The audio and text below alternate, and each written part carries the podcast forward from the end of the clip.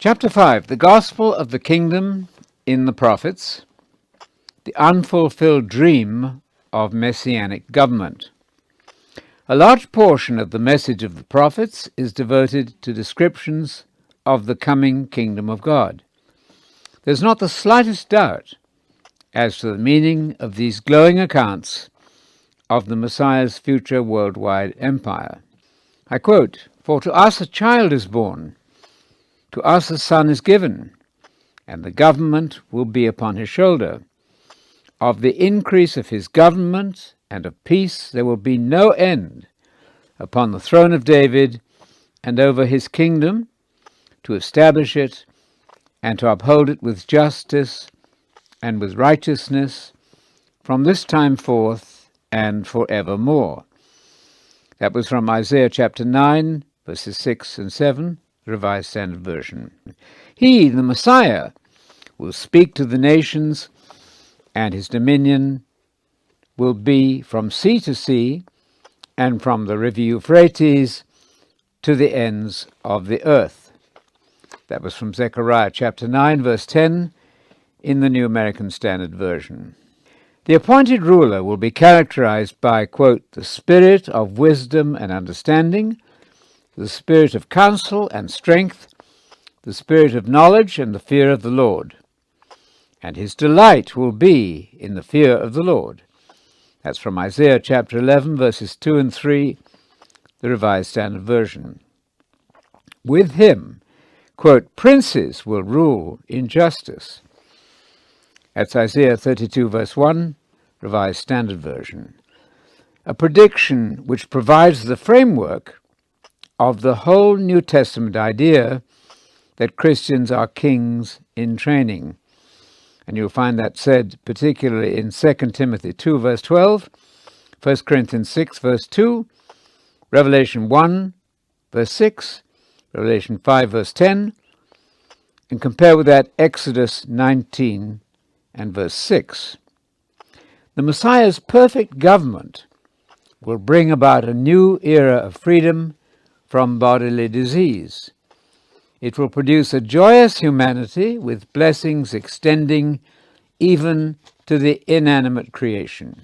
I quote The wilderness and the dry land will be glad, the desert shall rejoice and blossom. Like the crocus, it shall blossom abundantly and rejoice with joy and singing. The glory of Lebanon shall be given to it, the majesty of Carmel and Sharon. They shall see the glory of the Lord, the majesty of our God. Then the eyes of the blind shall be opened, and the ears of the deaf unstopped. Then shall the lame man leap like a hart, and the tongue of the dumb sing for joy. For waters shall break forth in the wilderness, and streams in the desert. The burning sand shall become a pool, and the thirsty ground springs of water. And the ransomed of the Lord shall return, and come to Zion with singing, with everlasting joy upon their heads. They shall obtain joy and gladness, and sorrow and sighing will flee away. That's from Isaiah chapter 35, verses 1 and 2, and verses 5 to 7, and verse 10 from the Revised Standard Version. Isaiah 40, verse 9, foresees a time in the future when the Lord God will come with might, with his arm ruling for him. The executive of this great work of restoration will be a human king, descended from David. His extraordinary gifts will equip him to rule with perfect justice. A shoot will spring from the stock of Jesse, and a new shoot will grow from his roots. On him will rest the Spirit of Yahweh, the Spirit of wisdom and insight, the Spirit of counsel and power, the Spirit of knowledge and the fear of Yahweh. His inspiration will lie in fearing Yahweh. His judgment will not be by appearances, his verdict not given on hearsay. He will judge the weak with integrity and give fair sentence for the humble in the land. He will strike the country with the rod of his mouth, and with the breath of his lips bring death to the wicked. I note that in Isaiah 11, verse 4, the Septuagint has the wicked one, and Paul applies this to a single Antichrist in 2 Thessalonians 2, verse 8, and compare with that 1 John 2, verse 18. Uprightness will be the belt around his waist, and constancy the belt about his hips. That's in Isaiah 11, verses 1 to 5 from the New Jerusalem Bible. Under the just rule of the future king, even the nature of animals will be transformed. I quote The wolf lives with the lamb, the panther lies down with the kid, calf and cub feed together with a little boy to lead them. The cow and the bear make friends, their young lie down together. The lion eats straw like an ox. The infant plays over the cobra's hole. Into the viper's lair the young child puts his hand. They do not hurt or do any harm on all of my holy mountain, for the country is filled with the knowledge of Yahweh as the waters swell the sea. That's Isaiah chapter 11, verses 6 to 9 from the Jerusalem Bible. The peaceful kingdom will be established on the ruins of former evil governments. I quote Once the oppression is over, and the destroyer is no more, and those now trampling the country underfoot have gone away, the throne will be made secure in gentleness, and on it there will sit in all fidelity within the tent of David a judge careful for justice and eager for integrity. That's from Isaiah chapter 16, verses 4 and 5, as translated by the Jerusalem Bible. The triumph of the kingdom will mean the banishment of all hostile forces. I quote, That day Yahweh will punish above the armies of the sky, below the kings of the earth, and they will be herded together, shut up in a dungeon, confined in a prison, and after long years punished. That's from Isaiah chapter 24, verses 21 and 22, the Jerusalem Bible whereupon the glorious kingdom will appear.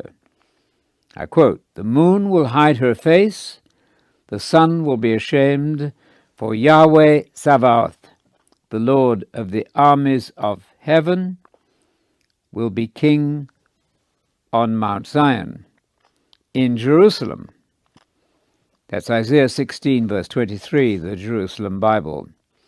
The time will come for God to reassert his sovereignty on earth in the person of his chosen king.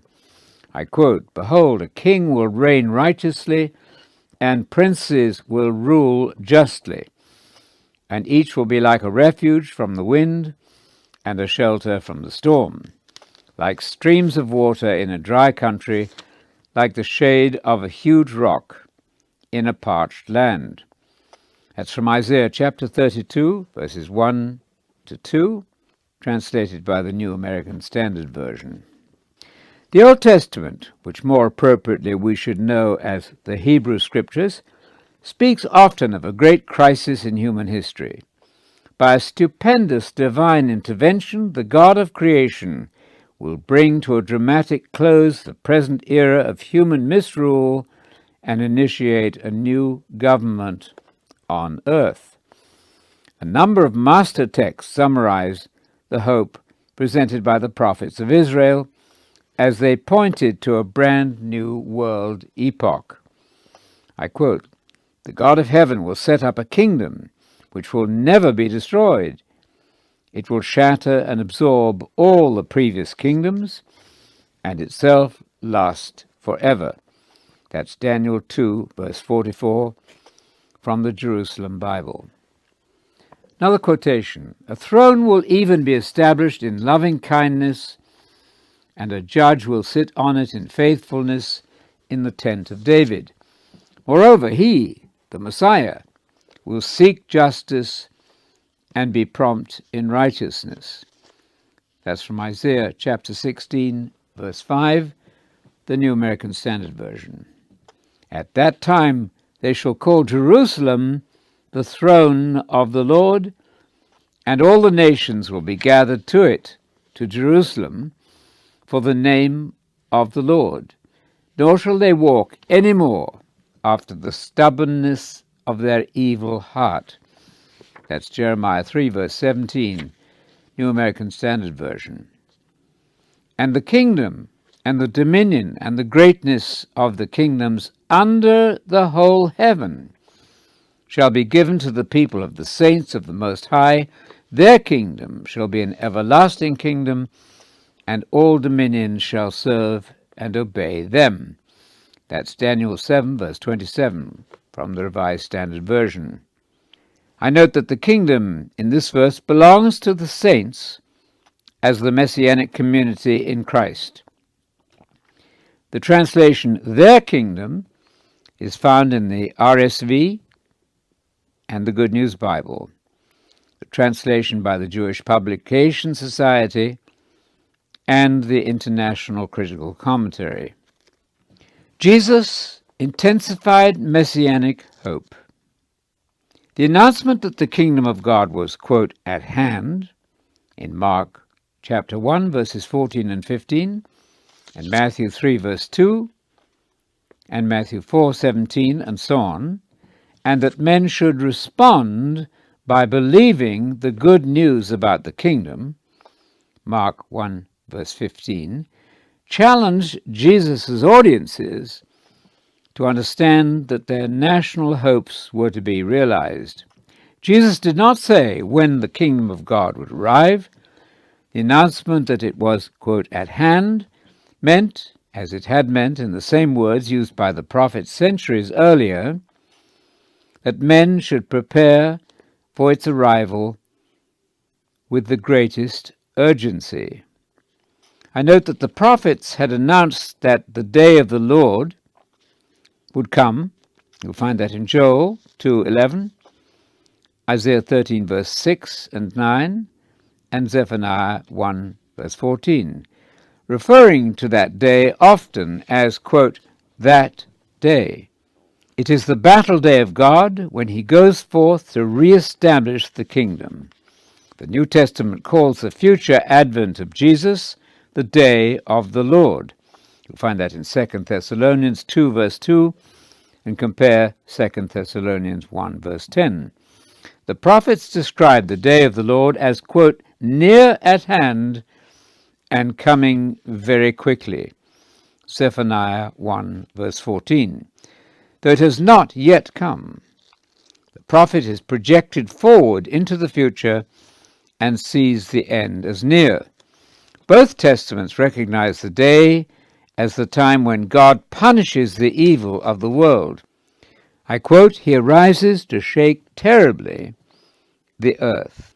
See Isaiah chapter 2, verses 10 to 22.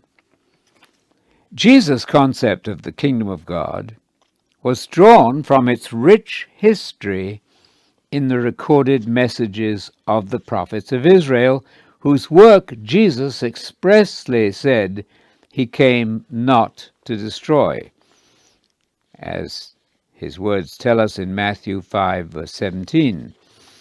His proclamation of the kingdom would call attention to the certain fulfillment of those predictions in the future. The establishment on earth of a divine government presided over by the ideal king of Israel, the Messiah. That Israel was looking forward to an era of world peace under the government of the Messiah cannot reasonably be doubted. The fact is documented in hundreds of standard works on the Bible and the history of the Jewish religion. An authority on the literature of the prophets states what is clear to any who have read their writings.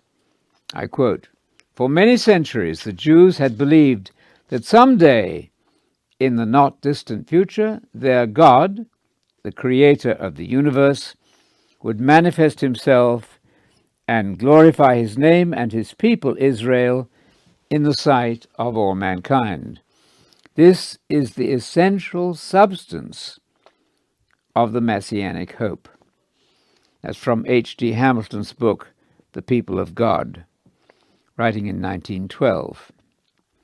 In view of this hope, the attitude of the early Christians can be stated as follows Their minds were always filled with a sense of expectancy, a sense of an impending change of tremendous import in which Jesus would occupy a central and conspicuous position in the capacity of Messiah, and they, as his chosen disciples, would share in his glory. That's from H.G. Hamilton's book, The People of God.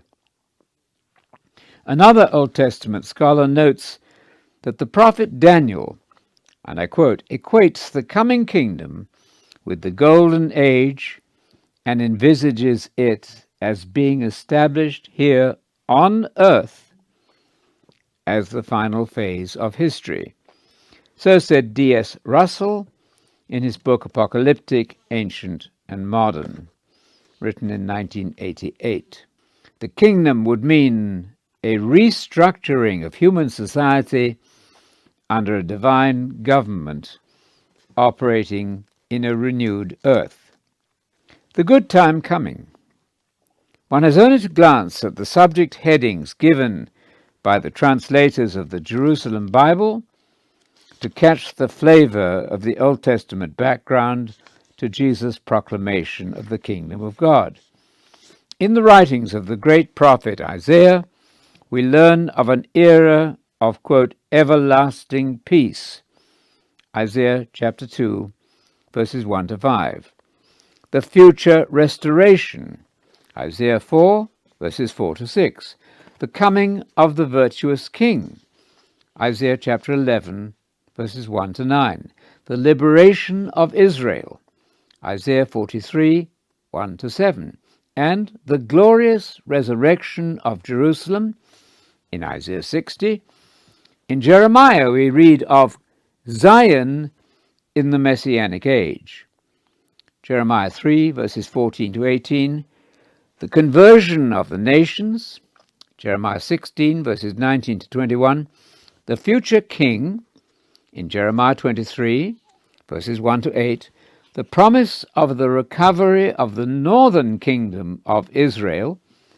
Jeremiah 30 the promise of restoration for Judah, Jeremiah 31, verses 23 to 26.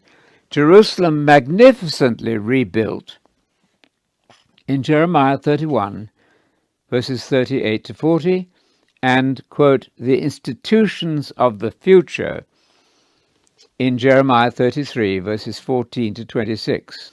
Ezekiel gives us a description of, quote, Judah and Israel in one kingdom. Ezekiel 37, verses 15 to 28. Hosea speaks of, quote, the repentance and reconciliation of Israel, a promise of future happiness. That's from Hosea chapter 14, verses 2 to 10. Joel foresees, quote, the glorious future of Israel. That's in Joel chapter 4, verses 18 to 21. Amos writes warmly about, quote, prospects of restoration and idyllic prosperity. That's in Amos 9, verses 11 to 15. Obadiah describes the political triumph of the kingdom of God. Obadiah, verse 21, and compare with that Micah chapter 4, 1 to 5. Finally, Zechariah provides a vivid picture of, quote, messianic salvation You'll find that in Zechariah chapter 8, verses 1 to 17. The Messiah, Zechariah chapter 9, verses 9 and 10, and the restoration of Israel in Zechariah 9, verses 11 to 17. And Zechariah concludes with the description of, quote, the splendor of Jerusalem. Zechariah 14, 1 to 21.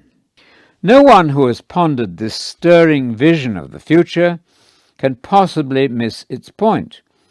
With one accord, the prophets of Israel proclaimed that there's coming on earth an era of peace and permanent security for all nations under the supervision of God's chosen agent, the promised son of David. What Irving Zeitlin writes of Isaiah summarizes the Jewish hope of God's kingdom on earth. I quote The prophet looks forward to the end of this era and to ushering in the new, wherein arrogance, oppression, war, and idolatry will all vanish together. Only after Israel has been cleansed of her haughtiness will she truly become God's people and carry his word to all the other nations. For out of Zion shall go forth the Torah or the law and the word of the Lord from Jerusalem. That's from Zeitlin's book Ancient Judaism, writing in 1988. We must here register our protest against the extraordinary idea that this vision of the future was fulfilled during the historical ministry of Jesus, or at any time since. It must be obvious to all that the nations have not beaten their swords into farm instruments. Indeed, even professing Christians have killed each other in international wars. And it must be obvious that Jesus, as King Messiah, has not yet visibly taken up his position as ruler of the nations on the restored throne of David. As we find in Luke 1 verse 32 and 33, Luke 24 verse 21, Acts 1 6, and Acts 3 21, Luke chapter 22 verses 28 to 30, Matthew 19 verse 28, Revelation 11 15 to 18, and Revelation 20 verses 1 to 6. Daniel's vision of the kingdom. The importance of the book of Daniel for Jesus' thinking needs special emphasis. I quote I think there can be no doubt where Jesus Christ found and nourished his doctrine of the kingdom. He found it in the book of Daniel, and especially in Daniel chapter 7. There are many evidences that the book of Daniel was one of the favorite books of Jesus Christ one of the books which he diligently and deeply studied during the years of peaceful obscurity in Nazareth before his stormy public ministry began. He makes several references to Daniel, and when the book of Daniel is once understood, it throws quite a flood of light upon the numerous parables in which our Lord described the kingdom. He declared again and again that the kingdom was the first object of his life to establish, and he asserted it ought to be the first object of our lives to promote. He summed up all our duties in the ever memorable command to, quote, seek first the kingdom of God and his righteousness. Matthew 6, verse 33.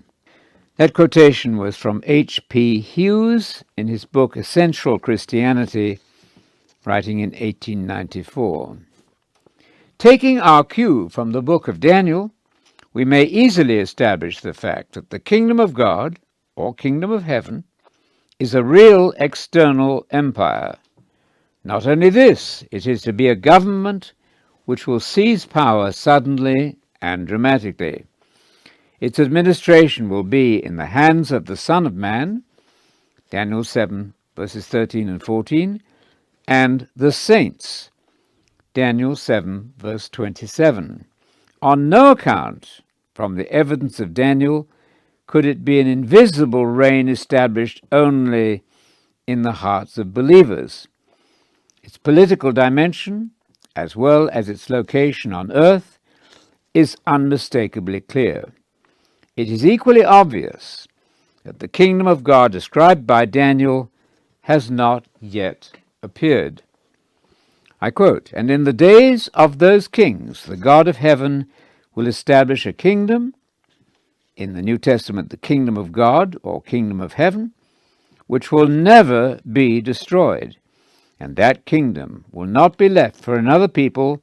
It will crush and put an end to all these kingdoms, but it will itself endure forever. As from Daniel chapter 2, verse 44, the New American Standard Version. In the next verse, the impact of the kingdom is likened to a stone crushing the quote, iron, the bronze, and the clay, the silver, and the gold of former world empires. According to the prophet, whose message we are challenged to believe, I quote, The great God has made known to the king, Nebuchadnezzar, what will take place in the future. And the Hebrew phrase there is Ba'acharit Yamim, that is, in future messianic times. So the dream is true and its interpretation trustworthy. That's in Daniel 2, verse 45, New American Standard Version. The Son of Man is to be appointed as monarch of the divine kingdom, sharing rulership with the saints. I quote, To him, Son of Man, Jesus' favorite self title or self designation. To him was given dominion, glory, and a kingdom, that all the peoples, nations, and men of every language might serve him. His dominion is an everlasting dominion which shall not pass away, and his kingdom is one which shall not be destroyed and the kingdom and the dominion and the greatness of the kingdoms under the whole heaven shall be given to the people of the saints of the Most High. Their kingdom will be an everlasting kingdom, and all dominions shall serve and obey them. That's from Daniel chapter 7, verses 14 and 27, the Revised Standard Version. The kingdom of God is evidently an empire exercising sway over all nations. It will come to power on the earth, quote, under the whole heaven. Daniel 7, verse 27. And its establishment will be by a catastrophe, an international upheaval resulting in a complete political reorganization. Before its irresistible power, the nations of the world will have to bow. A recurring theme of the New Testament, but infrequently preached, is that Jesus and his followers will be the executives of the new world government, the kingdom of God. You'll find those facts in Matthew 19, verse 28, Luke 22, verses 28 to 30, 1 Corinthians 6, verse 2, 2 Timothy 2, verse 12, Revelation 2, verse 26, Revelation 3, verse 21, Revelation 5, verse 10, and Revelation 20, verse 4. To be a saint in the New Testament is to be one appointed to rule in the coming kingdom. As Dr. Alan Richardson says, I quote, To enter the kingdom means much more than to become a subject of God's kingdom. It means to receive a share in God's kingship, to be one of those appointed to reign. Jesus speaks of the poor in spirit, that's to say, the Christian Hasidim, or saints, as those to whom the heavenly kingship belongs.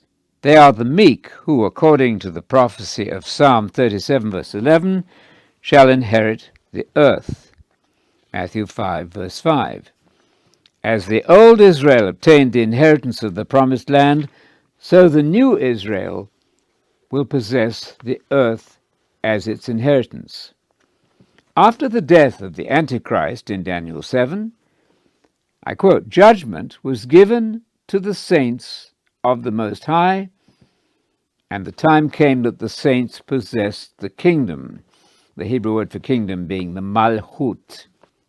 That quotation was from Alan Richardson in his an introduction to the theology of the New Testament, the kingdom of God was destined to replace hostile world empires pictured by the great image of Daniel chapter 2. The seventh chapter of Daniel provides an indispensable blueprint for the later mission of Jesus, who saw his own destiny and that of the church in the great visions granted to the prophet, who himself, foreshadowing the career of believers, both suffered at the hands of the Babylonians and later attained high office in government. Isaiah's hope for world peace. The bright future is nowhere more vividly depicted than in the words of the prophet Isaiah.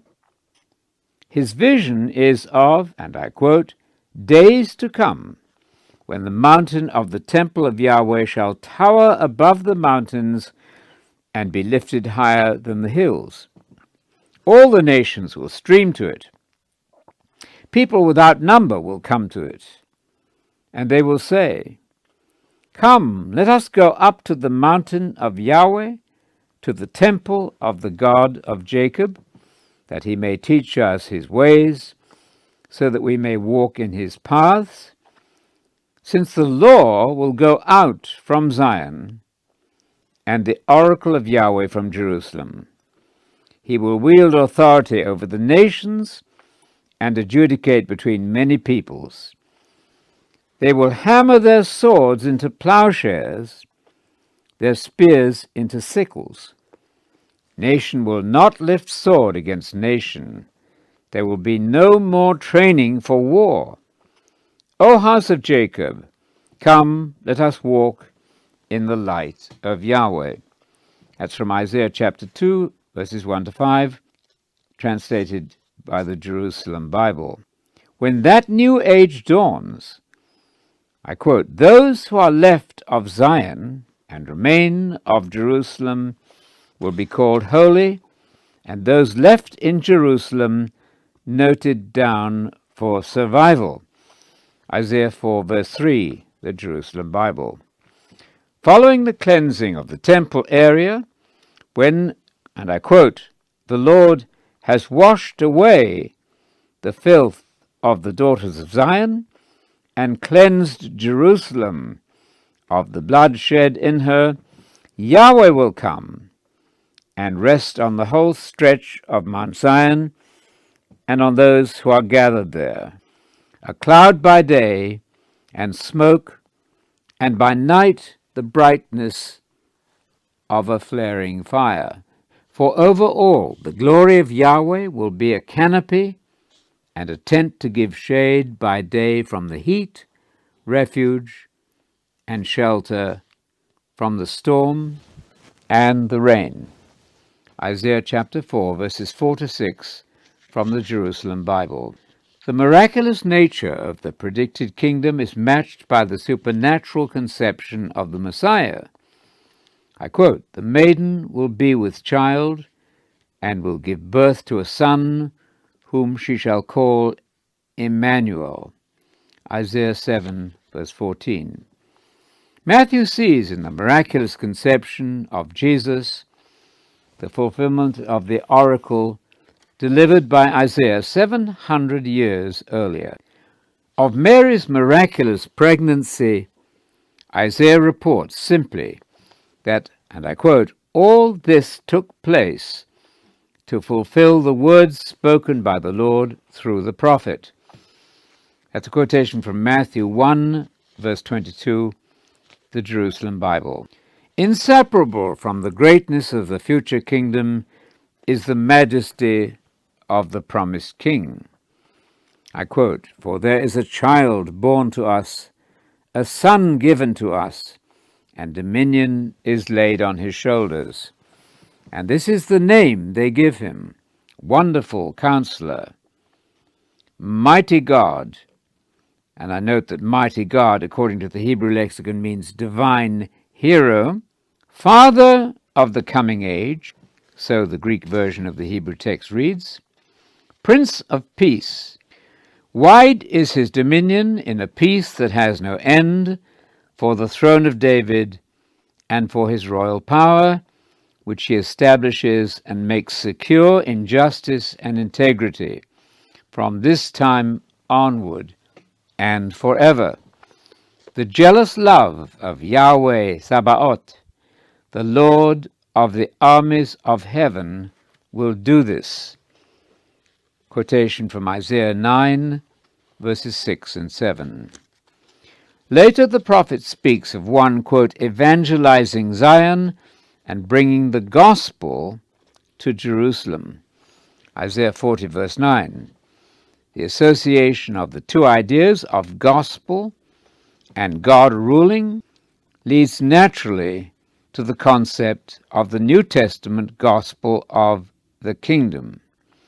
I note that in Isaiah 40, verse 10 and verse 5, speaks of glory, and Isaiah 52, verse 7, speaks of the reign or kingdom of God.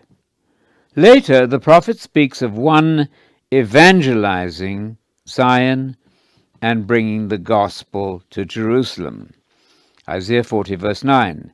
The association of the two ideas of gospel and God ruling leads naturally to the concept of the New Testament gospel about the kingdom of God. Whenever the biblical text speaks of God becoming king, the Jewish commentators translate the Hebrew word rule by a noun. The kingdom of God will be revealed. You'll find that in the Jewish Targum, that's to say, the paraphrase of Isaiah 40, verse 10. So also in Exodus 15, verse 18, the Lord shall reign for ever and ever, means that the kingdom of the Lord endures for ever and ever. Exactly the same connection between the gospel and the kingdom is found in Isaiah 52, verse 7.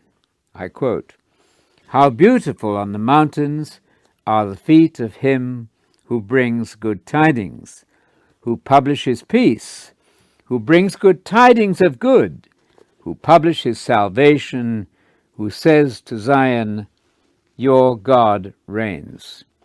The context speaks of a public manifestation of the Lord. The Lord has bared his holy arm before the eyes of all the nations, and all the ends of the earth shall see the salvation of our God.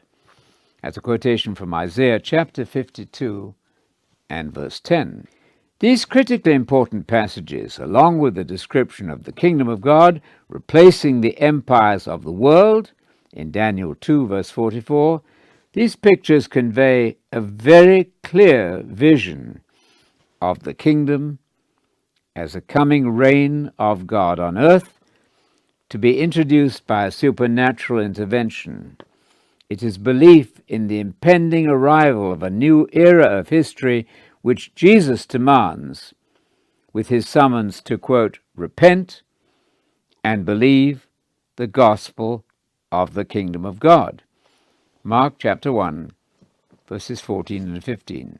Isaiah's vision of the bright future epitomizes the hope of the kingdom. I quote, For behold, I create new heavens and a new earth, and the former things shall not be remembered or come into mind. But be glad and rejoice for ever in that which I create. For behold, I create Jerusalem a rejoicing, and her people a joy. I will rejoice in Jerusalem, and be glad in my people. No more shall be heard in it the sound of weeping and the cry of distress. No more shall there be in it an infant that lives but a few days, or an old man who does not fill out his days. For the child shall die a hundred years old, and the sinner a hundred years old shall be accursed. They shall build houses and inhabit them they shall plant vineyards and eat their fruit. They shall not build and another inhabit. They shall not plant and another eat. For like the days of a tree shall the days of my people be, and my chosen shall long enjoy the work of their hands. They shall not labor in vain, or bear children for calamity, for they shall be the offspring of the blessed of the Lord, and their children with them. Before they call, I will answer, and while they are yet speaking, I will hear. The wolf and the lamb shall feed together, the lion shall eat straw like an ox, the dust shall be the serpent's food. They shall not hurt or destroy in all my holy mountain, says the Lord. It's in Isaiah chapter 65, verses 17 to 25, the Revised Standard Version. The minor prophets' vision of the glorious future of Israel. The so called minor prophets repeat the divine assurances of an abundant future for the land when the people of God return to the Lord with all their hearts. The ancient curse imposed because of disobedience to the covenant will be removed, and a quote, milk and honey condition will prevail in fulfillment of the divine promises of restoration. Israel, come back to Yahweh, your God. Your iniquity was the cause of your downfall. Provide yourself with words and come back to Yahweh. Say to him, Take all iniquity away, so that we may have happiness again, and offer you our words of praise. Assyria cannot save us. We will not ride horses any more, or say, Our God, to what our own hands have made. For you are the one in whom orphans find compassion. I will heal their disloyalty. I will love them with all my heart, for my anger has turned from them. I will fall like dew on Israel. He shall bloom like the lily, and thrust out roots like the poplar. His shoots will spread far. He will have the beauty of the olive and the fragrance of Lebanon. They will come back to live in my shade. They will grow corn that flourishes. They will cultivate vines as renowned as the wine of Helbon. What has Ephraim to do with idols any more, when it is I who hear his prayer and care for him? I'm like a cypress evergreen. All your faithfulness comes from me. Let the wise man understand these words. Let the intelligent man grasp their meaning. For the ways of Yahweh are straight, and virtuous men walk in them, but sinners stumble. That's a quotation from Hosea chapter 14, verses 2 to 10, as translated by the Jerusalem Bible. When that day comes, says the prophet Joel, the mountains will run with new wine, and the hills flow with milk. And all the river beds of Judah will run with water. A fountain will spring from the house of Yahweh to water the wadi of Acacias. Egypt will become a desolation, Edom a desert waste on account of the violence done to the sons of Judah, whose innocent blood they shed in their country. But Judah will be inhabited forever, Jerusalem from age to age. I, Yahweh, will avenge their blood and let none go unpunished. And Yahweh will make his home in Zion. That's from Joel chapter 3, verses 18 to 21, the Jerusalem Bible. These promises will find fulfillment after the great day of the Lord, described in the previous verses. Joel 3, verses 15 to 17. Amos pictures the future in the same terms. There will be a purging as well as the restoration of Israel. I quote, Yet I'm not going to destroy the house of Jacob, that's to say, Israel, not completely. It is Yahweh who speaks. For now I will issue orders and shake the house of Israel among the nations as you shake a sieve, so that not one pebble can fall to the ground. All the sinners of my people are going to perish by the sword. All those who say, quote, no misfortune will ever touch us, or even come anywhere near us. That day, that's to say, following the day of the Lord, I will re erect the tottering hut of David. I'll make good the gaps in it, restore its ruins, and rebuild it as it was in the days of old, so that they can conquer the remnant of Edom and all the nations that belonged to me. It is Yahweh who speaks, and he will carry this out. The days are coming now. It is Yahweh who speaks, when harvest will follow directly after plowing, the treading of grapes soon after sowing, when the mountains will run with new wine, and the hills all flow with it. I mean to restore the fortunes of my people Israel. They will rebuild the ruined cities and live in them, plant vineyards and drink their wine, dig gardens and eat their produce. I will plant them in their own country, never to be rooted up again out of the land which I have given them, says Yahweh your God. That's from Amos chapter 9, verses 8 to 15, the Jerusalem Bible. The challenge to believe in Hebrew prophecy. It was the beautiful dream of Hebrew prophecy that in the latter days the kingdom of God, or kingdom of the Messiah, should overlap the bounds of human empires and ultimately cover the whole earth.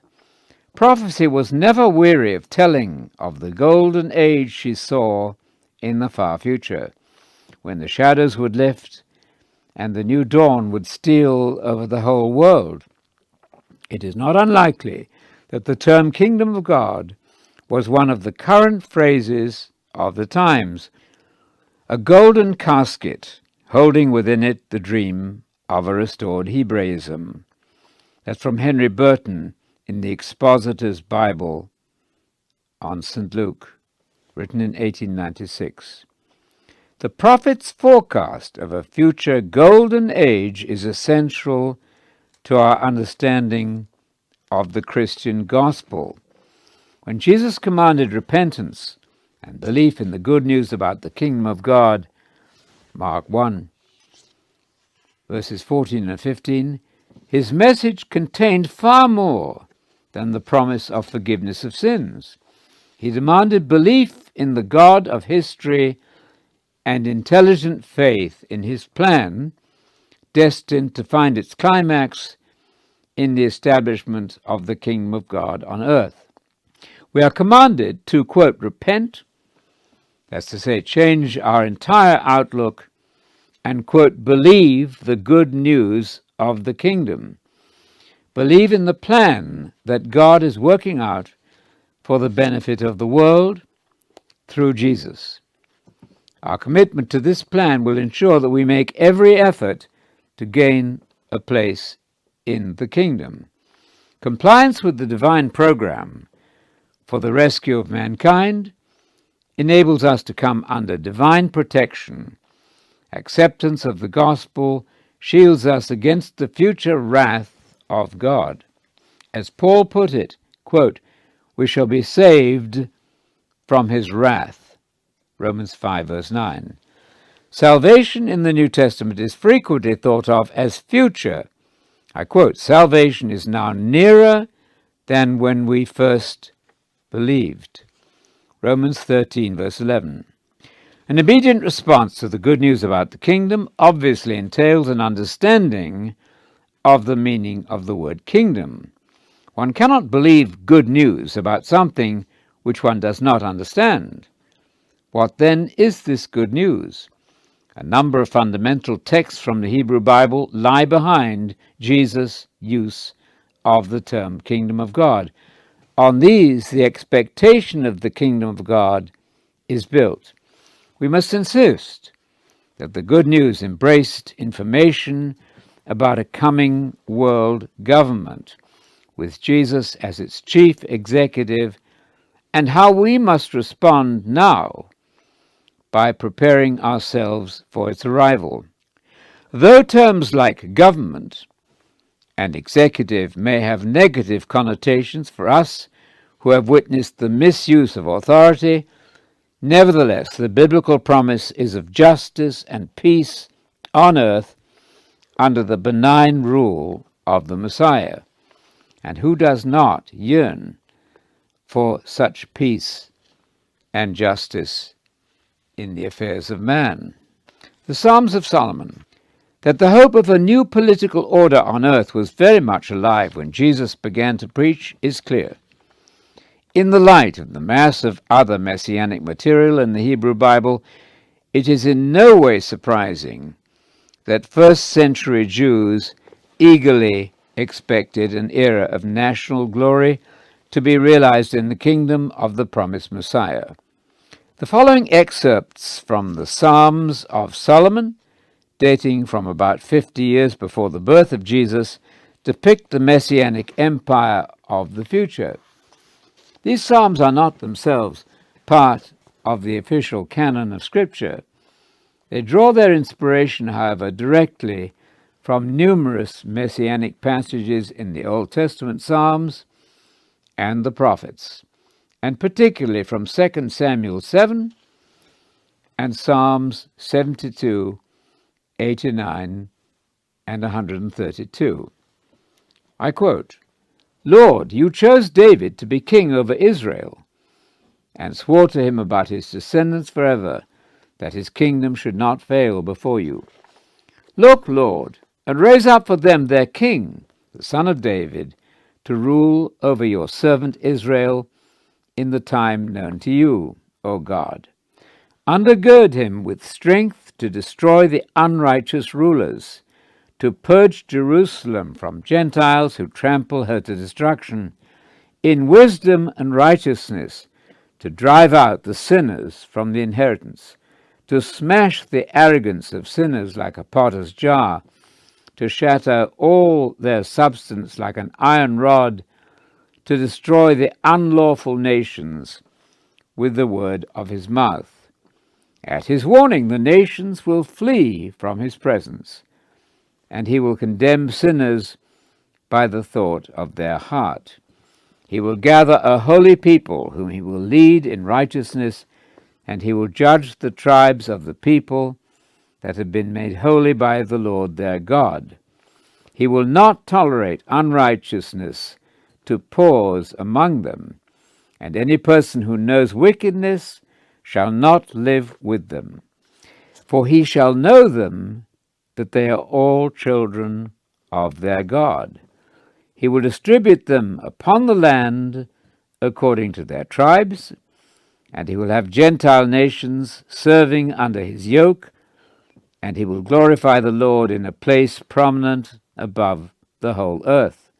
And he will purge Jerusalem and make it holy as it was even from the beginning, for nations to come from the ends of the earth to see his glory, to bring as gifts her children who had been driven out, and to see the glory of the Lord with which God has glorified her. There will be no unrighteous among them in Messiah's days, for all shall be holy and their king shall be the Lord Messiah. For he will not rely on horse and rider and bow, nor will he collect gold and silver for war, nor will he build up hope in a multitude for a day of war. The Lord himself is his king, the hope of the one who has a strong hope in God. O Lord, your mercy is upon the works of your hands forever. You show your goodness to Israel with a rich gift. Your eyes are watching over them, and none of them will be in need. Your ears listen to the hopeful prayer of the poor.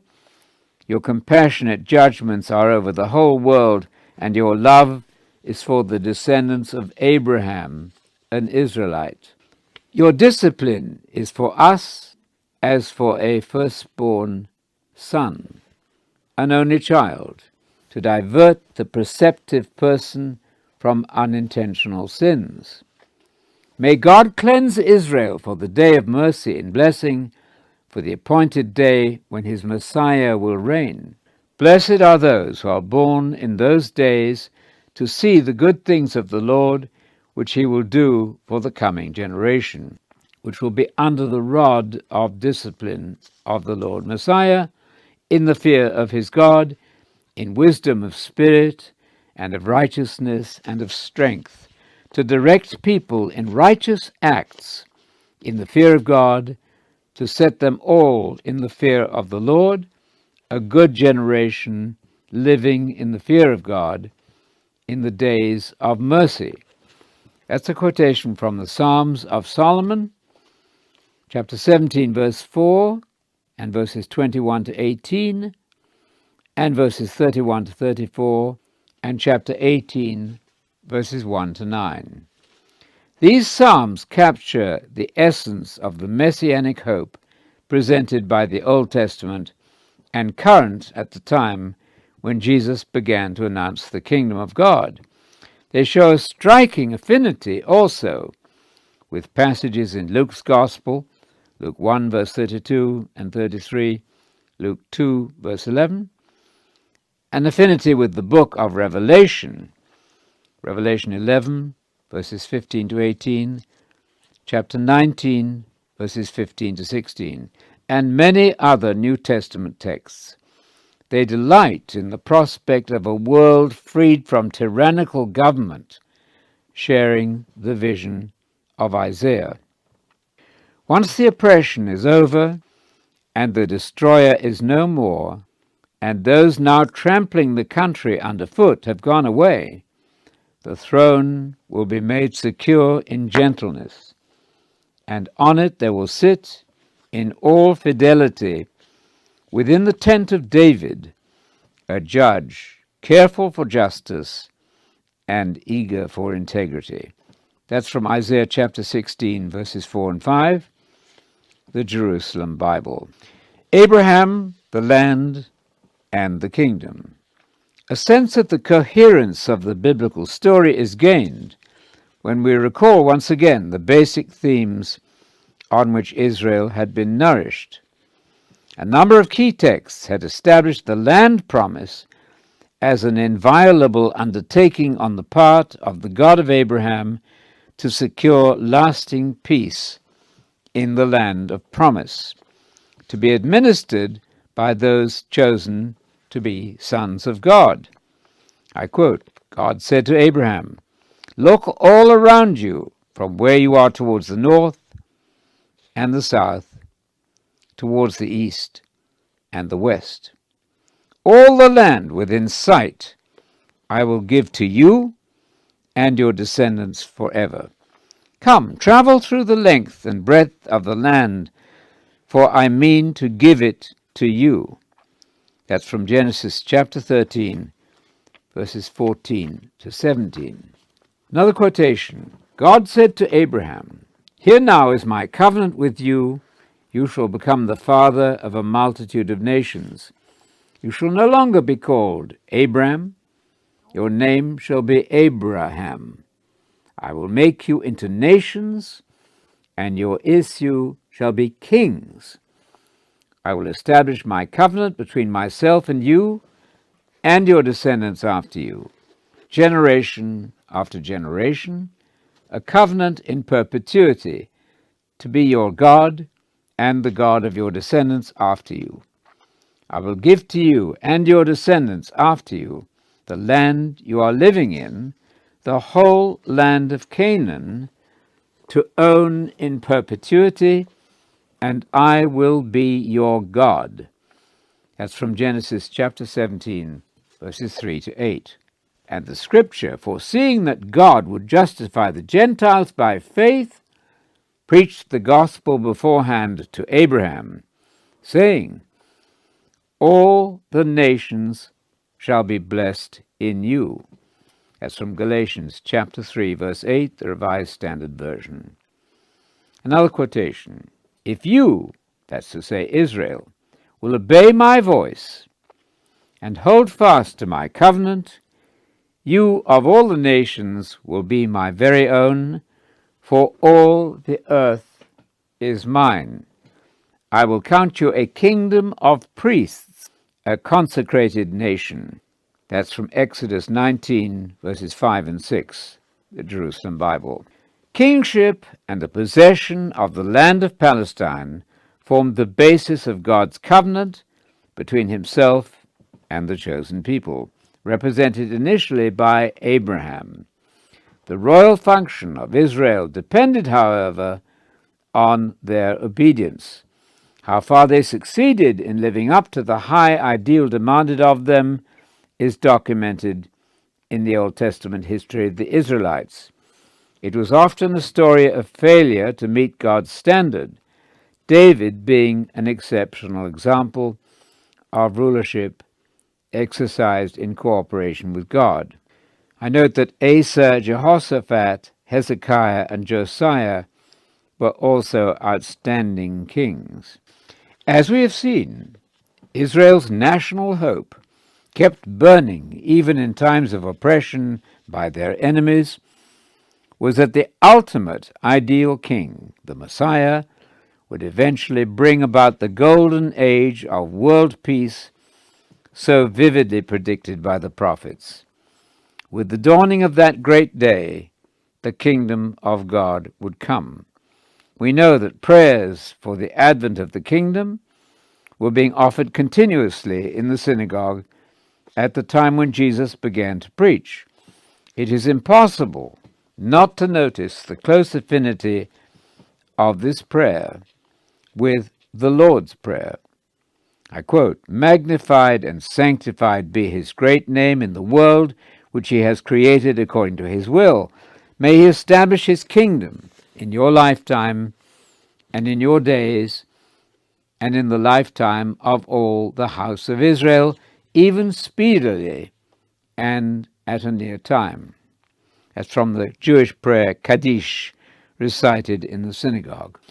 As a distinguished German theologian pointed out, this was Johannes Weiss in his book Jesus' Proclamation of the Kingdom of God, written in 1971. He said, The true background to Jesus' teaching is to be found in Jewish thought concerning God as ruler and upon his kingdom as the manifestation of his kingly activity. I quote Johannes Weiss claims that this is the dominant emphasis in the Old Testament, and he shows that such an emphasis carries with it the thought of conflict with a worldly or human kingship. The conception is that God will demonstrate his kingship by an act of judgment against the worldly kingship.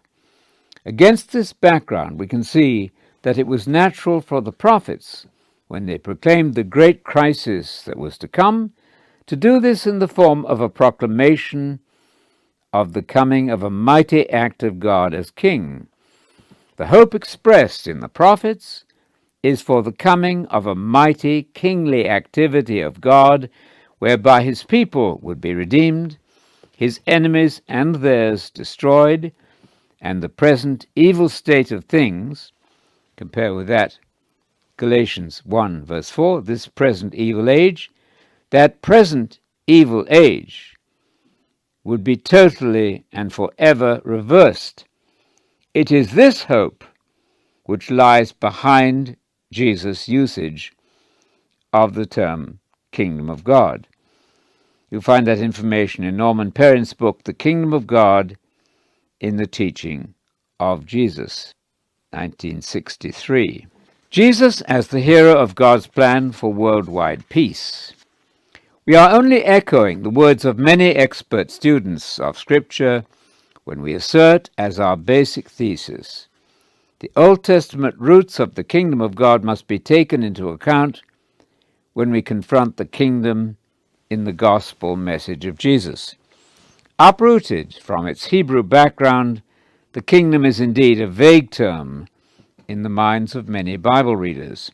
There's a grave risk of placing a meaning on Jesus' central gospel term which will not be the meaning attached to it by Jesus and the apostles. The result will inevitably be a loss of vital, saving information and the presentation of a Jesus who bears little resemblance to the Jew Jesus whose teachings possess eternal significance. We do not have to read far into our New Testament before we encounter a definitive statement about God's intention for Jesus, in which Davidic throne language reappears. The Lord God will give him the throne of his father David, and he shall rule over the house of Jacob forever, and his kingdom will have no end. That's from Luke chapter 1, verses 32 and 33, the New American Standard Version. This alerts us immediately to the fact that we are now to expect the reappearance of David's royal empire. As Solomon once, quote, sat on the throne of David his father, so Jesus is to occupy the same royal position. The stage is set for the great objective placed before the Messiah. Since, as every Jew knew, the throne of David had ceased to exist since the time of the captivity in Babylon, Gabriel's prediction required the restoration of the Davidic kingdom. Evidently, the great promises given by the divine covenant to the house of David are finally to be realized in Jesus. In Luke's great opening statement about the career of Mary's son, we have a virtual definition of the purpose of Christianity. The role of Jesus is described with precision. He is no vague religious figure. He is strictly linked to the national hopes of Israel, and his function is to become their king, ruling for God in the kingdom of God. What Luke introduces us to through the communication of Gabriel is the purest messianism, which can only be understood within its very Jewish environment. The angel's definitive description of Jesus' role in the divine plan would remind readers acquainted with the scriptures of an important prophecy about the kingdom of God found in the little book of Obadiah. What Israel expected was declared by the prophet at the conclusion of the revelation given to him. At a time when, quote, the day of the Lord draws near on all the nations, the house of Jacob, quote, will possess their possessions, and deliverers will ascend Mount Zion to govern the mountain of Esau, and the kingdom will be the Lord's. You'll find that in Obadiah verses 15, 17, and 21. Such was the burning hope for liberation, fostered by centuries of meditation on the Hebrew prophets, who yearned for a revival of the glory of Israel when David's great descendant would become king. The Bible gives us no authority for supposing the throne of David to be anything other than the seat of the King of Israel in Jerusalem. There's no justification for a sudden alteration of the meaning of, quote, throne of David to describe an invisible rule in the heavens. The promised king, the Messiah, must rule in the kingdom of God, which is the kingdom of David restored. The revelation granted by Gabriel to Mary, reported by Luke as a primary Christian doctrine, requires a fulfillment at the still future appearance of Jesus on earth to take up the position assured him by the divine word announced at his birth. As the pulpit commentary on Luke 132 notes in a tantalizingly brief remark, I quote, The words of the angel are as yet unfulfilled.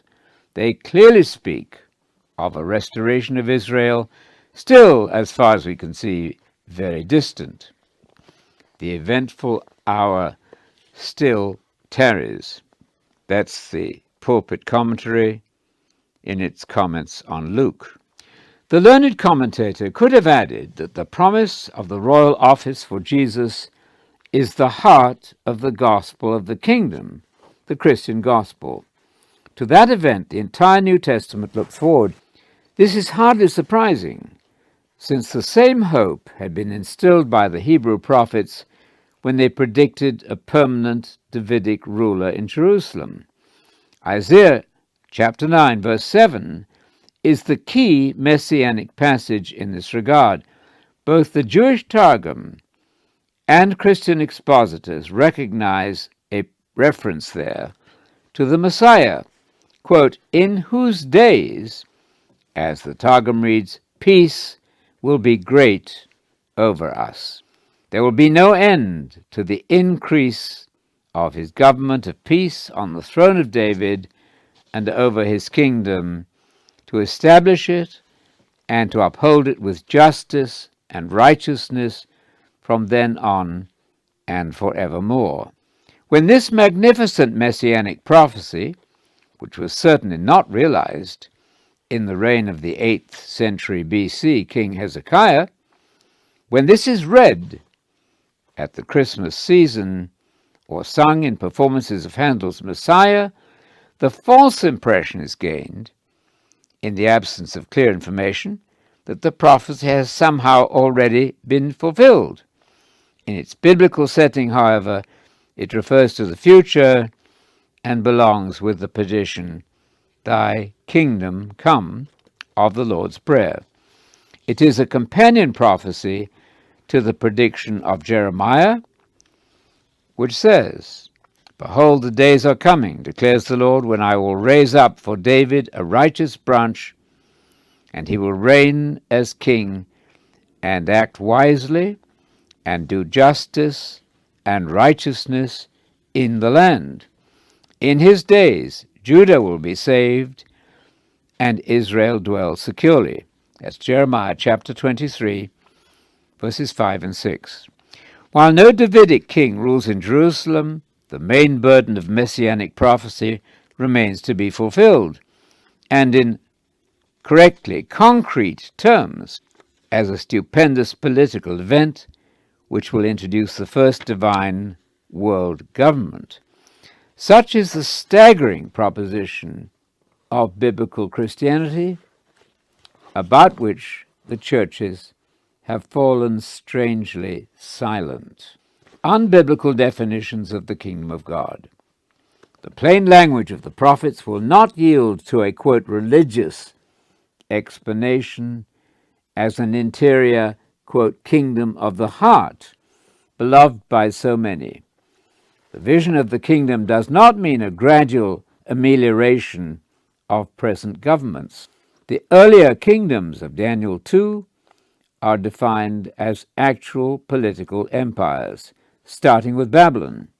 It's on the ruins of these former world empires that the Messianic kingdom will be set up. It will happen by a sudden divine intervention causing the destruction of opposing kingdoms. The kingdom of God in the Bible derives its meaning from those classic passages in Daniel as well as things we have cited from Chronicles. The kingdom of God, or kingdom of heaven, which is a synonym, has as its primary definition, especially in Matthew, Mark, and Luke, a world empire, centered in Jerusalem administered by the Messiah and the saints. It is the goal of the entire divine purpose and the objective placed before every Christian believer. The outcome of history is the restoration of Eden under a new divine rule. The kingdom of God has nothing to do with present movements designed to reform society, however well intentioned. Much less is it to be a kingdom in heaven, as a place for departed souls at death. Nor should the kingdom of God be reduced to a synonym for the church. The equation of the kingdom with the church has caused untold confusion. It is true that the New Testament expects that the church will become the kingdom, but only after its present period of suffering Hence it may be said that Christians have been made into a kingdom, Revelation 1, verse 6. That's to say, they are preparing to rule with Jesus. Revelation 5, verse 10. Jesus as the executive of the kingdom. The whole thrust of the New Testament is to present Jesus as the promised King of Israel, the Messiah, and the King of the kingdom of God.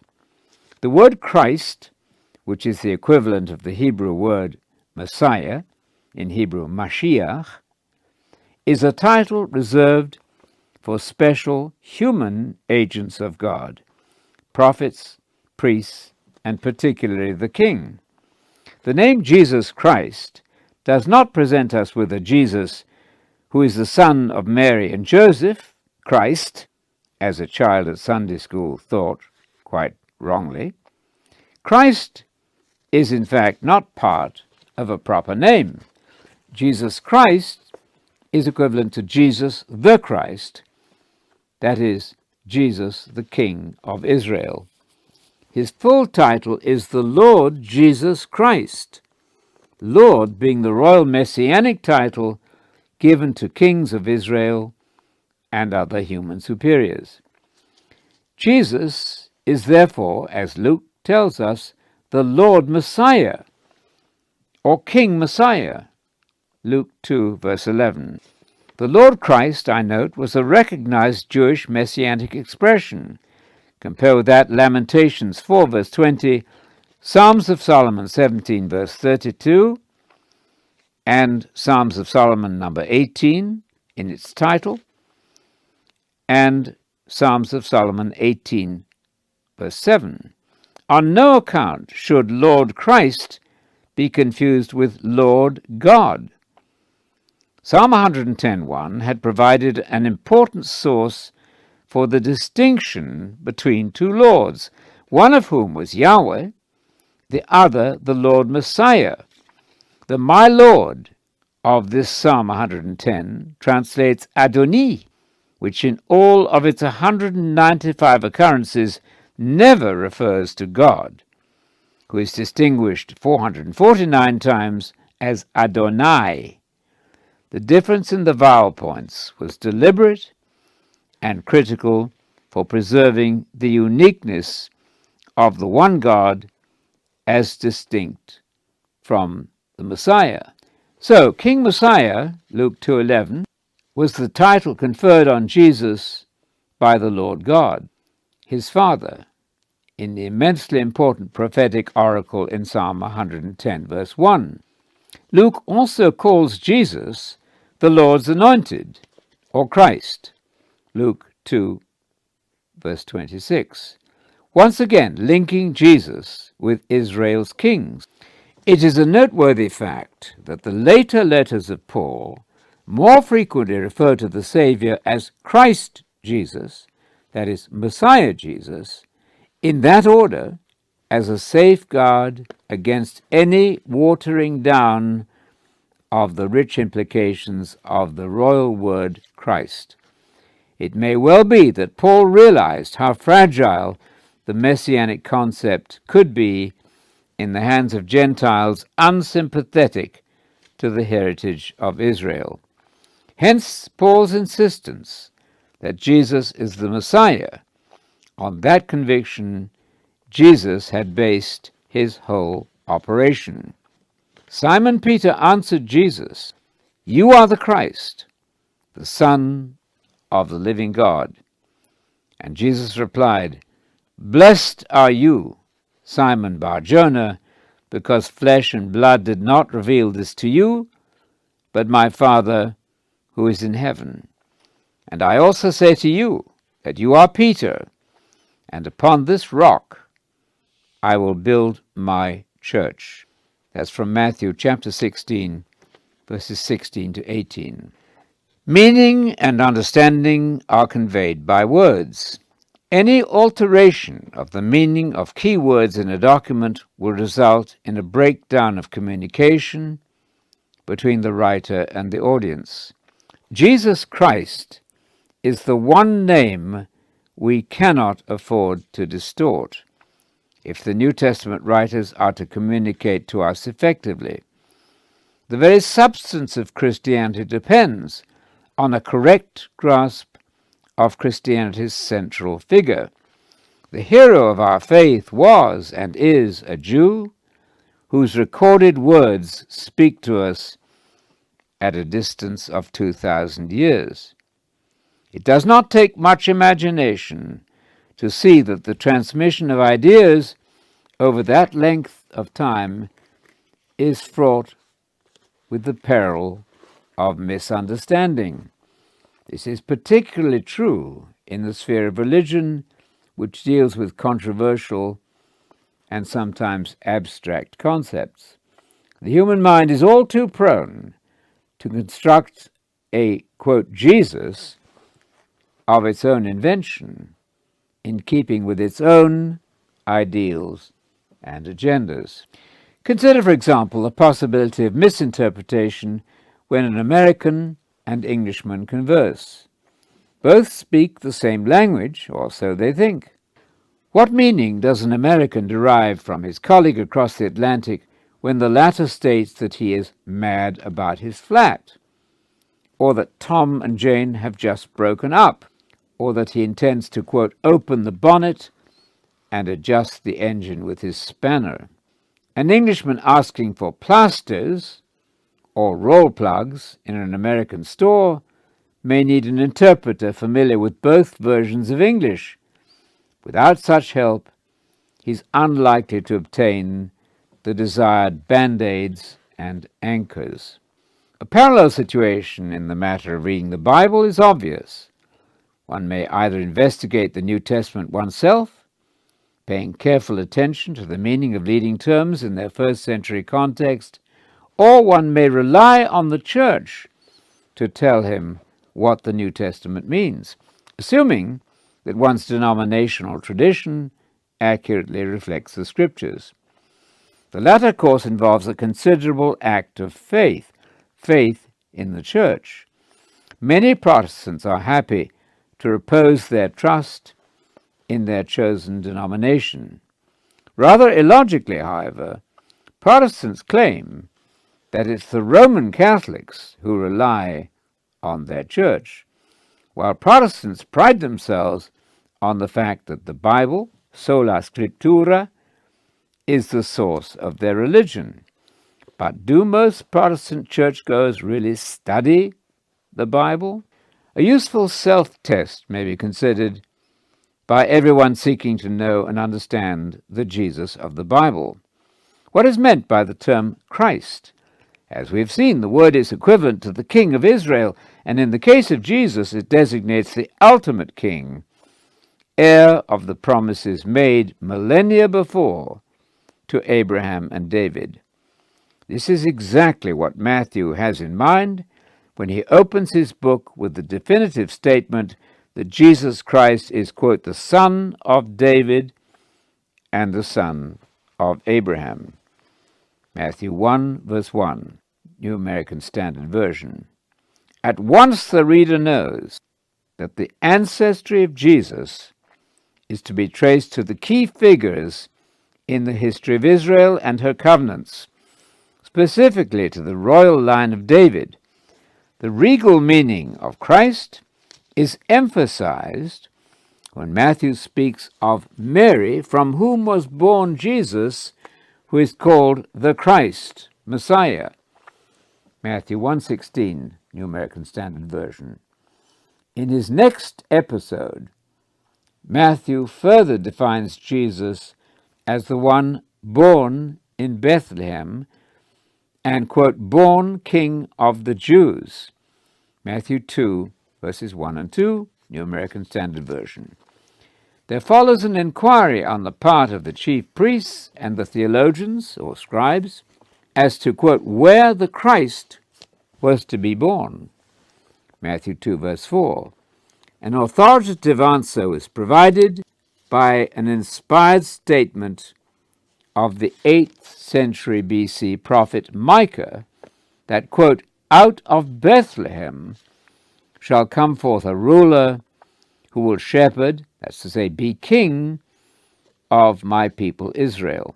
Matthew 2, verse 6, New American Standard Version. Compare this then with Micah 5, verse 2. The clear political implications of the birth of the rival ruler, the Christ, pose an immediate threat to the current king in Judea, Herod. He orders the destruction of all under two years old in Bethlehem, not knowing that the Messiah's parents have fled with their baby to Egypt. The safe return of Jesus to the land of Israel after Herod's death is marked by the fulfillment of another Old Testament saying, quote, Out of Egypt I have called my son. Hosea chapter 11, verse 1, and compare that with Matthew chapter 2, verse 15. The same personage who is entitled to be called Christ, King of the Jews, and ruler of Israel, is now designated as the Son of God. Matthew's quotation is taken from a verse in the prophet Hosea in which the nation of Israel is called Son of God. The application of this title to Jesus is right to the point. Jesus is the Son of God in a sense parallel to the status of Israel, the chosen nation. Jesus is the chosen king of the nation, a model for every pious Israelite who also aspired to be worthy of the name Son of God. From start to finish, the leading player in the New Testament drama is given the technical legal title fit for the great descendant of the house of David. Luke introduces Jesus as the heir to the throne of Israel and later contrasts him with Caesar, who is head of the Roman Empire. The crowds, whose theology was often in advance of the religious establishment, hail Jesus as, quote, Son of David, the messianic title par excellence, associating him with, quote, the coming kingdom of our father David. John reports that Nathanael, the Israelite without guile, recognizes Jesus as the Son of God, the King of Israel. John 1, verse 49. Philip adds his contribution to the portrait of Jesus by describing him as, quote, him of whom Moses and also the prophets wrote. The reference to Moses recalled the famous words recorded in Deuteronomy 18, verse 15 and verse 18. I quote, the Lord God will raise up a prophet like me, like Moses, that is, from among you, from among your countrymen.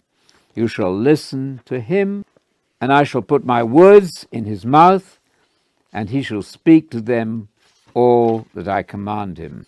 At his baptism, Jesus receives a divine anointing as, quote, Son of God, the New Testament synonym for the Messiah reminiscent of the consecration of King David, to mark him out as the chosen vehicle of God's activity through his Spirit.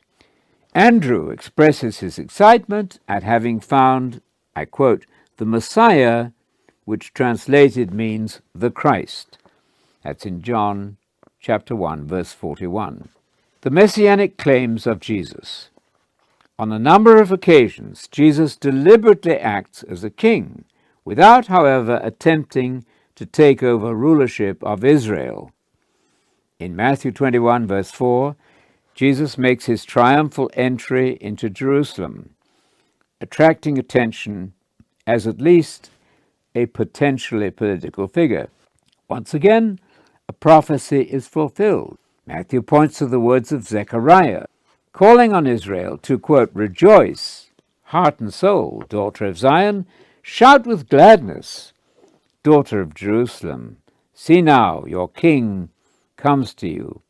He is victorious, he is triumphant, humble, and riding on a donkey.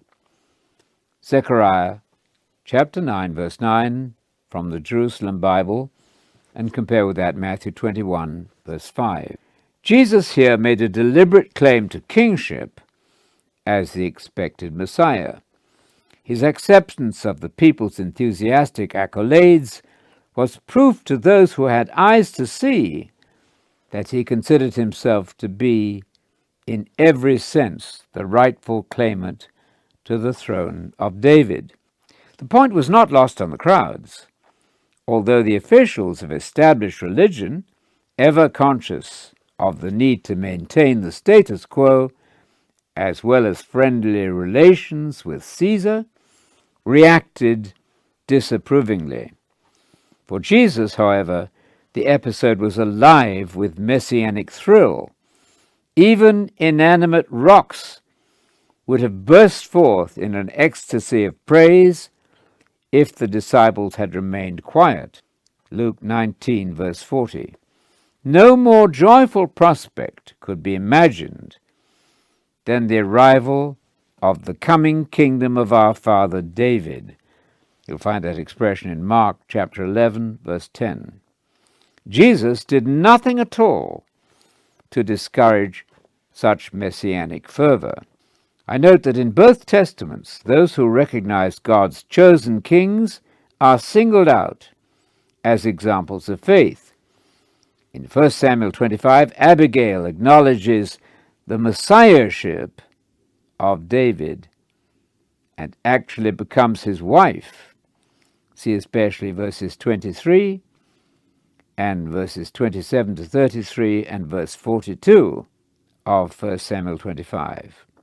This is a type or shadow of the marriage of the church to Christ. At his trial, the question of the messiahship of Jesus is the whole point of the contention between the authorities and Jesus. The high priest introduces the interrogation by using the familiar equation of Christ and Son of God. Jesus affirms that he is indeed the Messiah and that they will, quote, see the Son of Man, which Jesus uses as an equivalent messianic title, sitting at the right hand of power and coming on the clouds of heaven. Matthew 26, verse 64. This was an explicit claim to be the one described by Daniel as the conquering ruler of the kingdom of God, destined to replace the empires of the world at a time when the kingdom of heaven would, quote, crush all these other empires. The picture provided by the New Testament is a perfect portrait of the Messiah promised in the Hebrew Scriptures. A descendant of the royal house of David, invested with charismatic power through the Spirit of God and appointed eventually to overthrow the yoke of foreign domination in Israel and to bring about the restoration of the kingdom covenanted forever to David and faithful Israel. The Messiah's entourage, believers in Jesus as the Christ, would also include Gentiles who could become full members of the Messianic community as the true Israel of God. Galatians 6, verse 16. If there is any uncertainty about the claims of Jesus among churchgoers, it is because tradition has conferred upon them a conception of Messiahship, much of which Jesus would not have recognized. The Church in general has been most unwilling to accept the political implications of Jesus' claim to Messiahship. Many are not even aware of these implications because the impression they have gained from the church is that Jesus was interested in what has been called a, quote, spiritual kingdom. Contemporary use of the epithet, quote, spiritual is responsible for a great deal of mischief. Besides being vague enough not to convey any definite meaning, it drives a wedge between the two concepts, spiritual and political, which are then thought to be incompatible. The fact is, however, that in the language and thinking of the Bible, a spiritual kingdom can at the same time be a kingdom based on a quote concrete rule by an individual located in a particular geographical place on earth. To contest the political claims of Jesus is tantamount to resisting him as Messiah. Into this trap, tradition has led many well meaning students of Scripture who have wanted to accept a quote spiritual Messiah, but are far less enthusiastic about him as the appointed ruler of Israel in Jerusalem. A Jesus who never inherits the throne of his father David, however, is scarcely the Jesus of Nazareth of our New Testament. To reject the political elements in the teaching of Jesus is to read the New Testament in disregard of its Jewish first century context. It runs the risk of closing one's eyes to historical fact and recreating Jesus in the image of a personal ideal. As the writers of the Messianic legacy point out, I quote, to accept Jesus as a Messiah while denying his regal and political role is simply to ignore the facts, to ignore the historical context, to ignore what the word Messiah meant and implied. Christians have regarded the Messiah as a non political, wholly spiritual figure who posed no challenge to temporal authority, who had no secular or political aspirations himself. Biblical scholarship during the last two centuries, however, has rendered such an interpretation increasingly untenable, to the extent that the Messiah's religious function included freeing his people from bondage, his spiritual rule was also very much political. That's a quotation from Michael Baigent and Richard Leigh, Henry Lincoln, in the book The Messianic Legacy written in 1986. Christ and the Kingdom, the coherent center of the New Testament gospel. Christians must awake to the fact that division over Jesus' identity and message means division over the Christian gospel. The kingdom of God cannot remain, quote, a nebulous term if we hope to share the mind of Christ. Radical reformation is required if the Bible is to be expounded with clarity and the gospel successfully proclaimed and believed. The cry for reform is nothing new. The 19th century theologian Richard Rothe complained that received methods of explaining the Bible were inadequate. Our key does not open. The right key is lost, and until we are put in possession of it again, our exposition will never succeed. The system of biblical ideas is not that of our schools, and as long as we attempt exegesis without it, the Bible will remain a half closed book. We must enter upon it with other conceptions than those we have been accustomed to think the only possible ones. That's a quotation from Richard Rothe, quoted by G. N. H. Peters in his The Theocratic Kingdom of 1952. Peters' three volume work on the Kingdom of God is one of the most remarkable expositions of this major biblical theme ever written. Explaining the Christianity of Jesus apart from its roots in the Abrahamic and Davidic covenants and the prophets is like trying to give an account of the history of the United States without reference to the Revolutionary War. God's contracts with Abraham and David are the great landmarks in the history of Israel. They are the definitive moments in the biblical story, revealing the divine plan in its progressive stages and pointing forward to a marvelous outcome in future world history. The Christianity of Christ and the New Testament grows out of those two momentous episodes in the life of Israel. Both form the substratum of Jesus' announcement of the coming kingdom of God, which is the essence of his commission as Messiah of that kingdom. When Jesus and later the apostles preached, they assumed an understanding that the career of Jesus, thus far his birth, ministry, death, resurrection, and ascension, brings these covenants forward towards their yet future ultimate fulfillment. New Testament writers take for granted that the content of the promises made to the patriarchs, the true church fathers, is common knowledge, namely that God has guaranteed a permanent possession of the land to Abraham and those who share his faith, and an endless future for the royal house of David when Jesus is installed as king in Jerusalem. As long as these promises remain, as they obviously are, unfulfilled, they stand forth as the great objects of Christian faith and hope, a longing for their realization on earth, in accordance with the Lord's Prayer, Thy kingdom come, should be the inspiration of every Christian as well as the substance of all gospel preaching.